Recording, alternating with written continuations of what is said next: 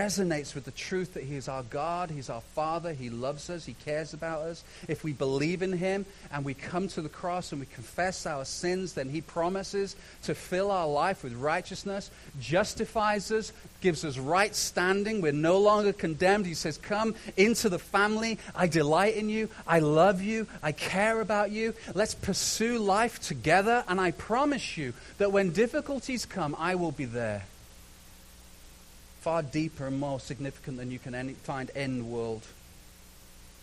He loves you. So I guess my challenge this week for you is, is pretty simple, and it, and it is a challenge based on some beautiful truth. What is it that we pursue? What is it we really pursue?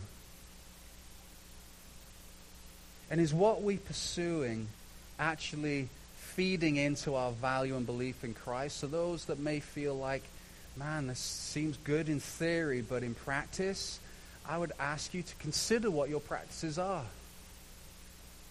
Next week, we get into the uh, what do those practices look like? Sanctification. Because all this that we've talked about, and I'm going to finish with this as we come to communion, these two things and conversion and choice and, and being chosen and everything else above it, these two things are all God. This is God's initiation, God's plan, God's change. It's beautiful. This is a combination of us and God. Sanctification. This is where our practice comes in. So this week, I want you to consider what are your practices? What are you pursuing? And in communion this morning, as uh, we're going to do some worship in, uh, in just a second as we come to communion, this, this is what I'd like us to do. I'm going to uh, allow Sarah and the team to lead us. And I'm going to read some scripture, the, the communion. So, script. is the R section. If you want to hear those sermons, go online to willowparkchurch.com and you can download those sermons and uh, we video them and we record them and there are study packs available as well for you to download that look like that off the website as well. So today, we're going to jump into the E, the empowered life. And for the next four weeks, we're going to break apart what does this life practically look like for you and me, whether you're a Christian or whether you're just on an exploration, on a journey and thinking this through. What does real life actually look like? I remember when I was at school being desperate to get out of school, out of high school, and to university and, and, and and get on with my life. I remember being so busy taking my O levels and A levels, and, and like it was just so much work. I just was like, when I get to university, they just seem to have so much time on their hands. They go to school twice a week, and you know, they sit around. And then I got into university, and I was like, oh my goodness, this is so busy. This is crazy. It's not just sitting around, you know, like at the time drinking beer and, and just talking about how the world should be different, but not really willing to do anything about it. You know, that's what I was thinking student life was going to be like, but it was actually really busy. I was desperate to leave, to get a job, so I could have more time on my hands. And then when I get into the working world and I became a teacher and then I kind of progressed in teaching and we started having children and, and then, you know, you somehow you end up with four. You know, I still need to work that one out, how that happened, make sure that, uh, praise God for it. But I, I was like, it was like, it's like drinking out of a fire hydrant. When they're little, I look at little ones now. I just met a whole horde of them, a tribe of little ones, like all this big, and they're all girls, and they've kind of got this look in their eye that's like, oh, I hope the parents know what they're doing. Because they're so beautiful and they're full of energy, and I remember it's hard work. But now that I've got young adults in the family and in my household, and we've got a little guy, 11 year old, it's different hard work. You know, I remember going from practice to practice to getting up early so they could do this and going there, and it's just like, man, I, life is so busy while trying to pastor and, and, and, and do all the other things. And then we do this beautiful thing as human beings. We do this, oh, you think you're busy. Let me tell you about my life. You know, we have that instant judgment, don't we? You don't know what business. Let's be honest, Glenn. Half an hour a week, 45 minutes is what you work. You're doing it right now, and then you go home and nap for the rest of the week. We all know that's the truth. See, those of you that are laughing, no, maybe that's, not really what pastoring is about. It's, uh, I, I, proved it a year and a half ago when I burned out. It's not, it's not like that. But we also realize life is crazy. There's always an activity we have to get to. And as parents, we want our kids involved in volleyball or soccer or rugby or basketball or whatever it might be. And, and life just fills up. And this is what I find is a constant pull. The pull is this is that Jesus and Christianity start getting pushed to the edge of our life. And it becomes an activity. Jesus and Christianity, if we're not careful as Christians, become an activity alongside soccer, volleyball, workplace, business life, hobbies, activities, whatever it might be. We kind of slot him alongside and go, yeah, that's my Jesus time. And I'm not standing here in any kind of judgment because I understand that is a natural proclivity for every one of us that Jesus just gets pushed to the edge. There's always an activity we have to get to. And if we're not careful, Christianity and Jesus just becomes one of those activities that we feel we have to get to. And then if we don't get to Jesus, we don't get to church, we don't get to our community group, or we don't get to something that we know is important, then we get guilty and feel shameful. And then after a few weeks, we don't actually want to go back because everybody's like, oh, we haven't seen you for a few weeks. Are you still a Christian? It's the pull. Maybe better, I should maybe put the push. It's just a natural tendency we have as, Christian, uh, as Christians. And then this is what happens. When we start living our life where Jesus just becomes an activity, people notice. And I believe that's part of the reason, not all the reason, but part of the reason why people have such a hard time with Christians, because generally it's very, very quiet and kind of and, and pushed down in general life, apart from some of the crazies.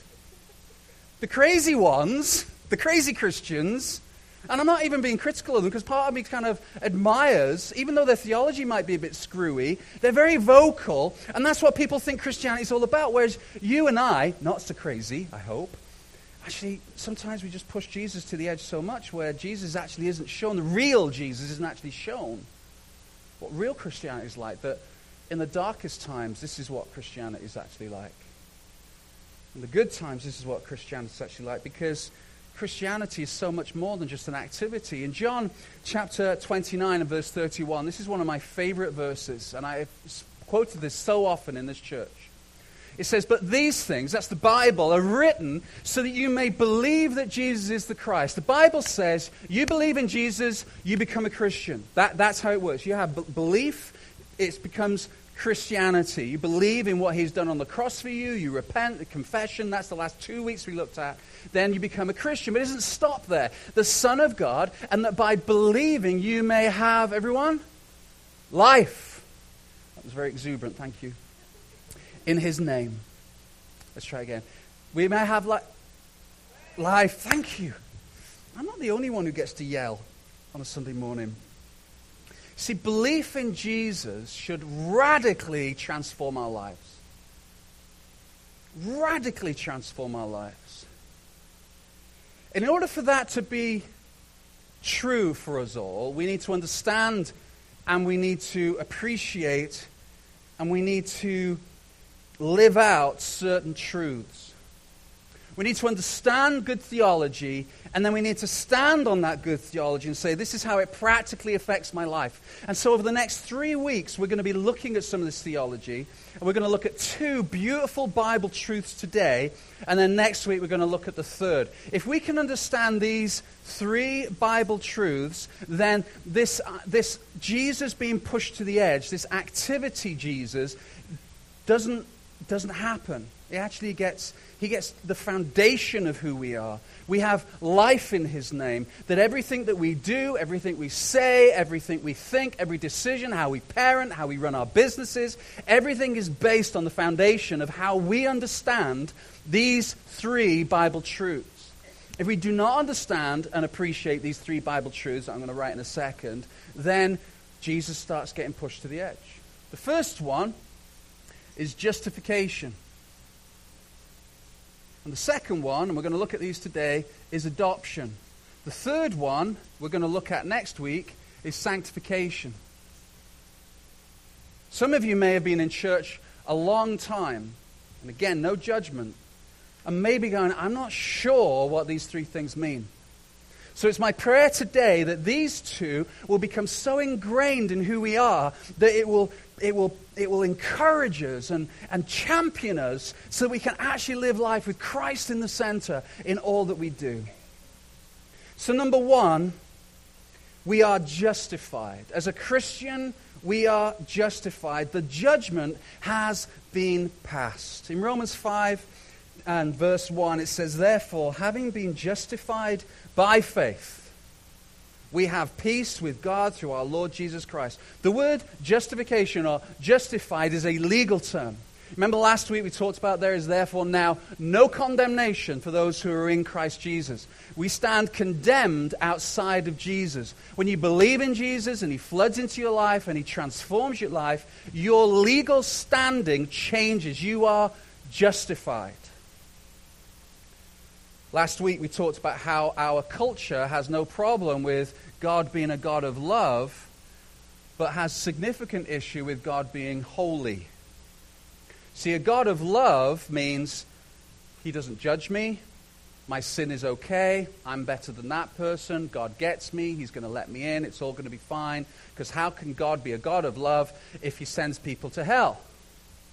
The challenge is, is the Bible actually also talks about God being holy. And we went into this last week. God's holiness means that he has to judge the wrongdoings in our lives. We love, love seeing bad guys come to justice. Flick the TV on for a little while, and you, it's cram full of TV shows about justice. We love it. You know, one of my favorites is Sherlock Holmes. Love Sherlock Holmes.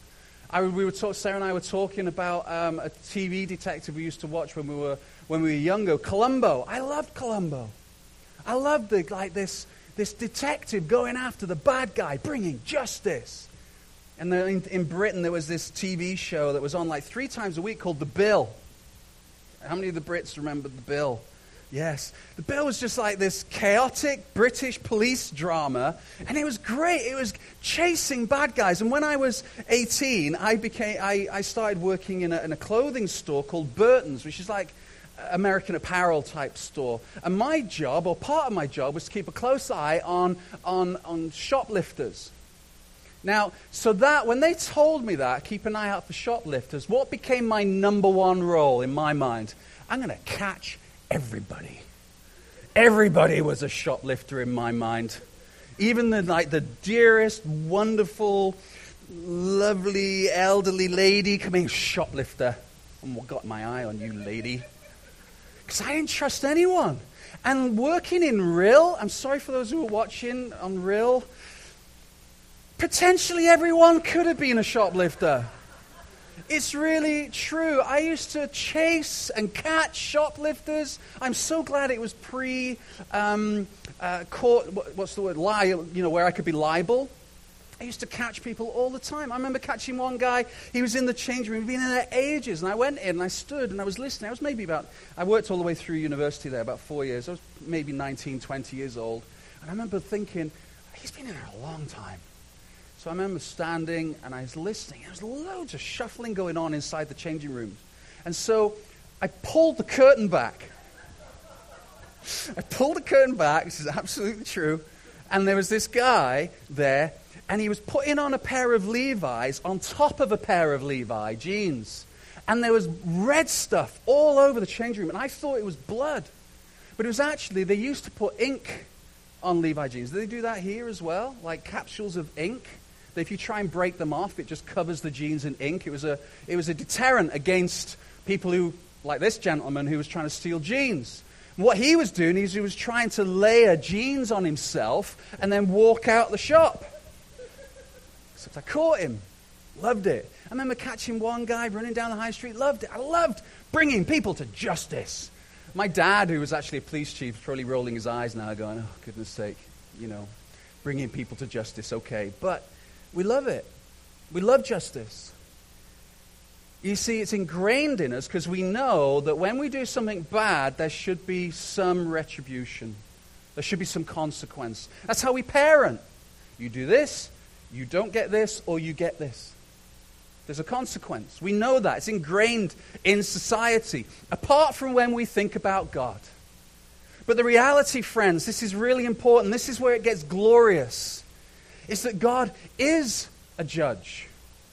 And it's us who stand in the dock. And he is holding a gavel. I think I have an image for that. And it's us standing in the dock because we are guilty. We have sinned. We have done things wrong. We have committed things wrong. We have omitted to do things. We are sinful. And God is the judge, and we're in the dock, and we are condemned because He is holy. And then the door opens, and in walks Jesus. And he looks at God the Father, the judge, and says, Look, I will take their punishment. I will stand in the dock so that they might be innocent. And so our guilt gets transferred onto Jesus, and God the Father slams down the gavel and declares us innocent, justified. Innocent. Our standing has changed. To be justified is to be declared innocent.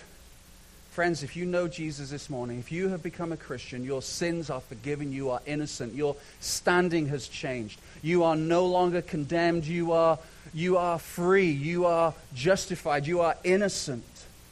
How are we justified? Romans 5, verse 1 says, Therefore, having been justified by faith, by faith in Jesus Christ, not by what we do. If you have an idea that somehow your good works, whatever they might be, are going to allow you to squeeze into heaven because God's going to go, wow, I'm so impressed.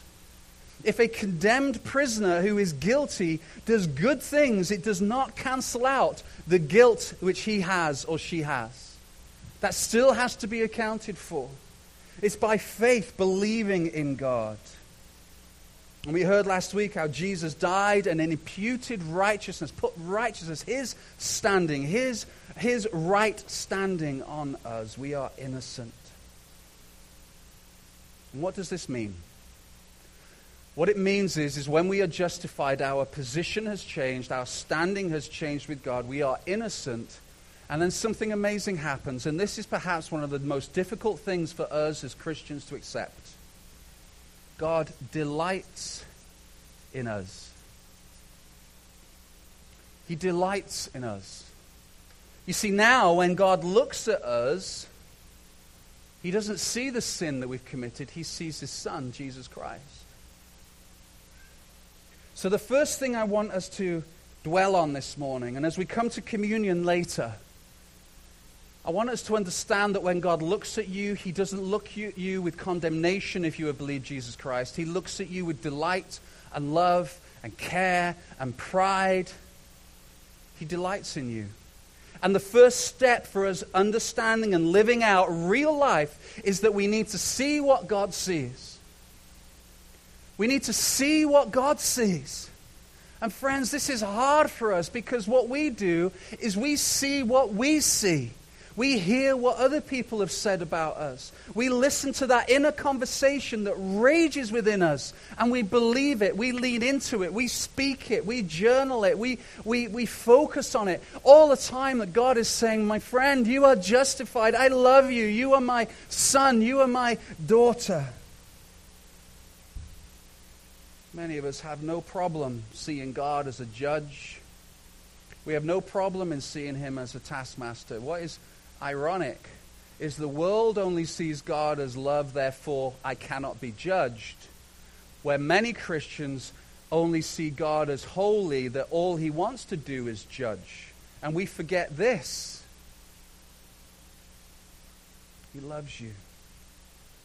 We struggle with this because perhaps you had a father who was the worst possible example of love and care and delight that you could have. So when you think of God, the Father, you see your dad. Perhaps God is leaning forward in his throne with a large stick or lightning rod ready for you to trip up just so he can say, I told you, I knew you would. Get out of my sight. Because God is not like that. He sees you as his beloved. I remember when my first child was born. I remember holding this beautiful little girl.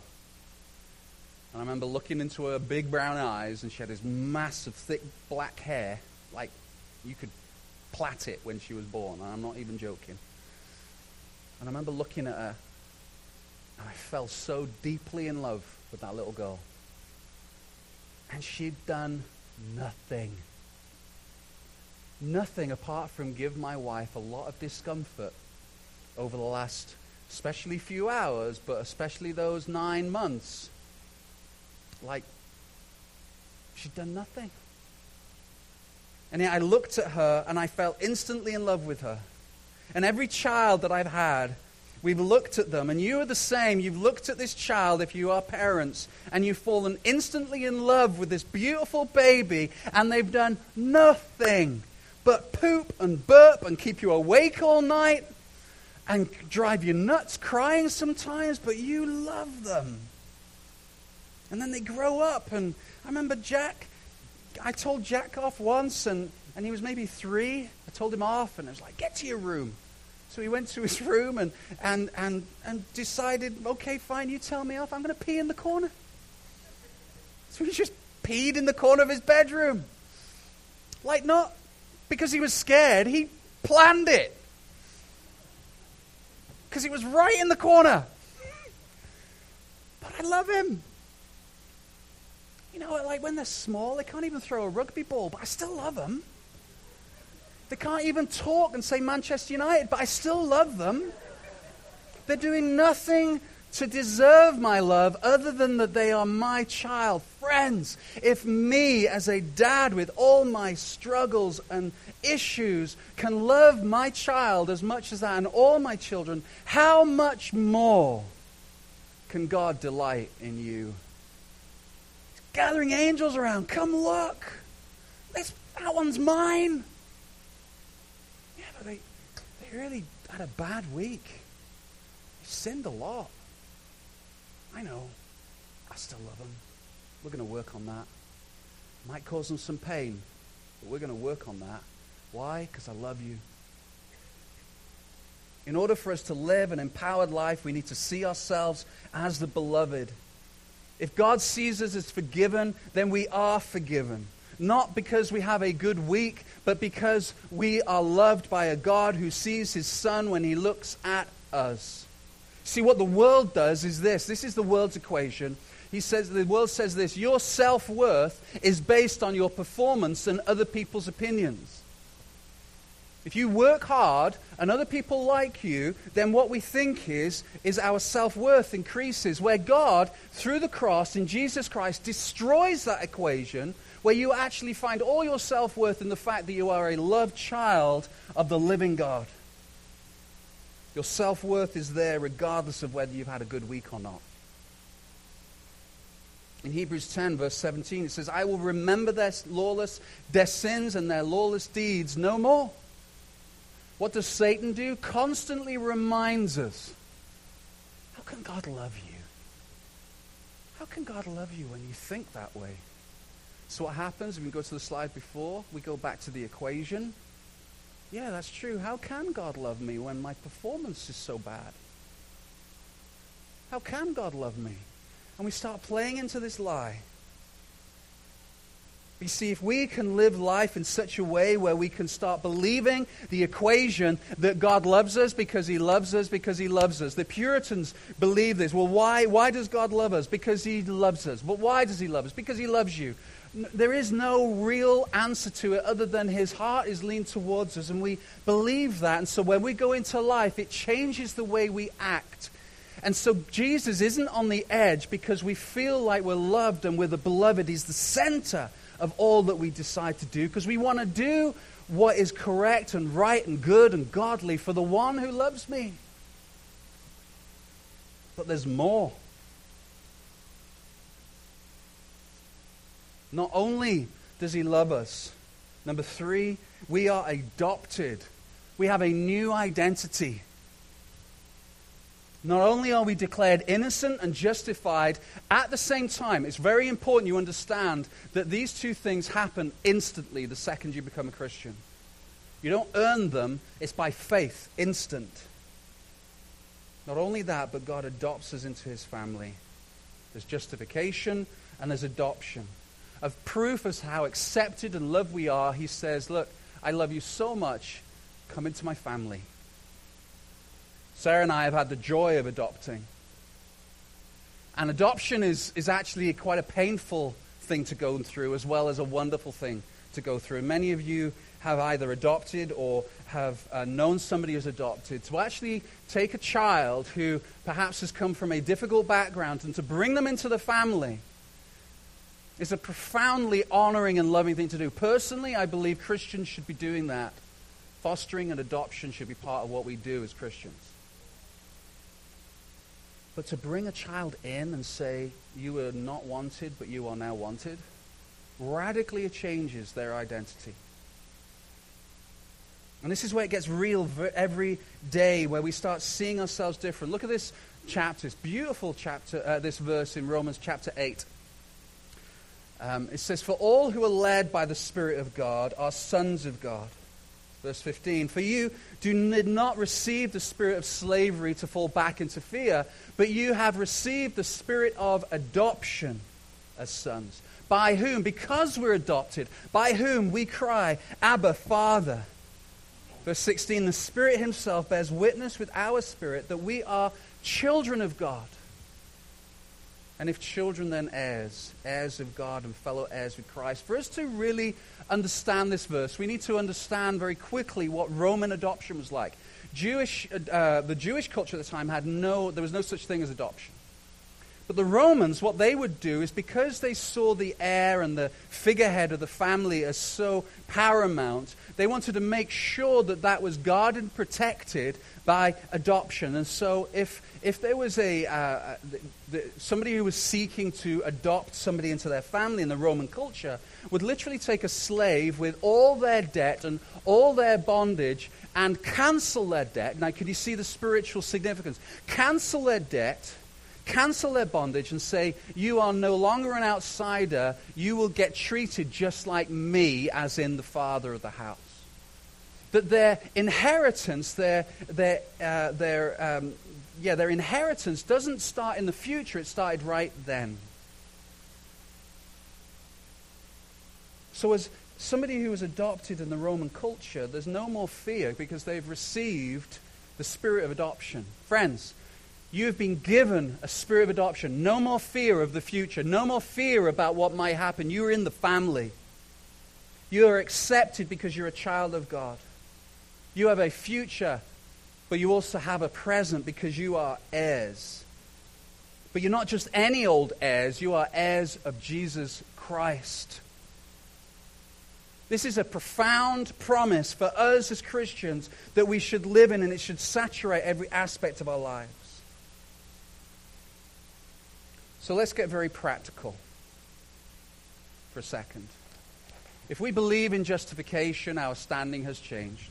If we believe in adoption, that means we're now in the family of God. That when God looks at you, he sees his son Jesus, you are innocent. Now, for some of you, I'm just going to be very honest with you, these words are lifeless. You know that to be tr- they are true. You know that's what the Bible says. You know that that is what you believe but you are not living life on the basis of them. They seem impossible to you. To actually, for me as pastor, as pastor with a very spiritual look in my eye, to tell you and say, your parenting decisions should be founded on your belief in Jesus Christ. The way you work should be founded on who you are as a child of God the way you speak, the way you act, the way you interact, the way you're involved in church, the way you see church, all these things should be founded. Your decisions about your activities as a family, all founded on the Word of God, on who you are, on your identity, on your standing. All that you know to be true, but the practical reality of what that looks like is alien to some of you. And can I say, it's always a struggle. But I want to just finish by explaining something of paramount importance. Sometimes we struggle with accepting and living out this belief. Why? Let me just explain to you by way of an illustration. Let's say you are a, an athlete, not just somebody who calls themselves an athlete because they, they look at a gym every other day, but somebody who actually goes to the gym every day, works out hard, has a training regimen. You go home and you read about working out. You watch YouTube videos about working out. You're studying. You, are in a, you're in a, a, when you go to, sometimes you just go visit the gym not to work out, just so you can talk to people about working out. And then when you get home and you're relaxing, you're not just relaxing, you're sitting on the couch, you, are actually playing Wii tennis because everything about your life is about working out. You start seeing yourself as somebody who is fit. You're an athlete. And then somebody comes along and says to you, Oh, you don't seem very fit something rises up within you and goes, Hang on a second, let me just tell you, have you seen these abs? You kind of go, something inside is like, No, I am fit. You see, you value and believe, listen, you value and believe your identity as being fit because your lifestyle pursues it. Let me say that again. You value and believe your identity, your identity. Why? In other words, your whole life is geared towards what you value and believe about being fit. Why? Because you pursue it. Everything in your life is geared towards it. So let's change fitness. Let's make it business. Let's make it family. Whatever you want to put in here. You value and believe that you are a business owner or that you are a certain role within a business or a teacher or a doctor or whatever it might be. You value and believe it. You will defend it because your life pursues it. It's not the other way round once you actually start. You may have pursued it and then your value and belief what? Increases. You see, it becomes your identity. Let me put something on the screen. Your life practices, write this down. Tattoo it on yourself. I don't mind, but you really need to remember this. Your life practices strengthen or weaken. Do we have this slide? Your life practices strengthen or weaken your belief and values. What we do is this. Please listen. What we do is this. We wait until we feel like we're something. We wait for our feelings to change before we pursue. So we don't read our Bible. We don't necessarily spend time in prayer. We don't go to church. We're not involved in community group. We don't volunteer. We don't tithe. We don't do any kind of outreach in the city or involved in any kind of missions or anything like that. We don't do any of those things. In other words, our practices are not there. And that affects your belief and values. Your belief and values about yourself and about Christianity and about church go down. And then you get into this cycle. Well, why would you go to church if you don't practice? Your practices strengthen or weaken your belief and values. If our practices were geared towards the very thing that we said was ultimate, then if our practices were geared towards it, our value and belief of that, of Jesus, would increase. And you would go from strength to strength to strength. If your practices do not follow what you say is ultimate, then you will weaken and Satan will have an absolute field day with you because you're exactly where he wants you to be. Uninvolved, unconnected, not studying, not being filled by the Spirit, trying to fit Jesus in, and slowly Jesus just becomes pushed to the edge and becomes another activity once a month. Parents, our kids see our pursuit. They may not immediately pursue it. but they know what your number one pursuit is. And if your number one pursuit is them, they'll pick up on that. They'll know it. The challenge is, is that when this starts going wrong, or there's challenges in this, or if, this gets, if it gets, um, if some chaos attaches itself to this, then because our identity is based in this, our life collapses. You see, they watch. And they will pursue what we value most. Maybe not immediately, but they'll never be in doubt. When they think of you as parents, they're going to go, My mum and dad, at the time I didn't appreciate it, but man, they were really committed to their church. They were really committed to their community group. They loved Jesus. I may not understand it, but I can't be any doubt of it. They had something that was bigger than them. Would we prefer that to be our business? Is our business going to save us? Our fitness? Because you and I both know you can eat as much broccoli and spinach as you want. But cancer doesn't seem to avoid the fittest. Chaos in the physical realm does not avoid those people who work out every day. We have to have something bigger. You see, in Romans 8, verse 17, we just read it the heirs of God and fellow heirs with Christ, provided we suffer with him in order that we may be glorified with him. You see, life sometimes involves suffering. And that which you pursue, based on your justification, based on you being in the family, you pursue him because you love him, you fill your life with practices, that when the suffering and the chaos comes, there's a solidity in your life that your children and your grandchildren, and your friends and your co workers will lean into and go, there's something different, and it's not that they can push out 100 push ups in a minute. See, the Bible doesn't avoid the fact that life is going to be difficult but it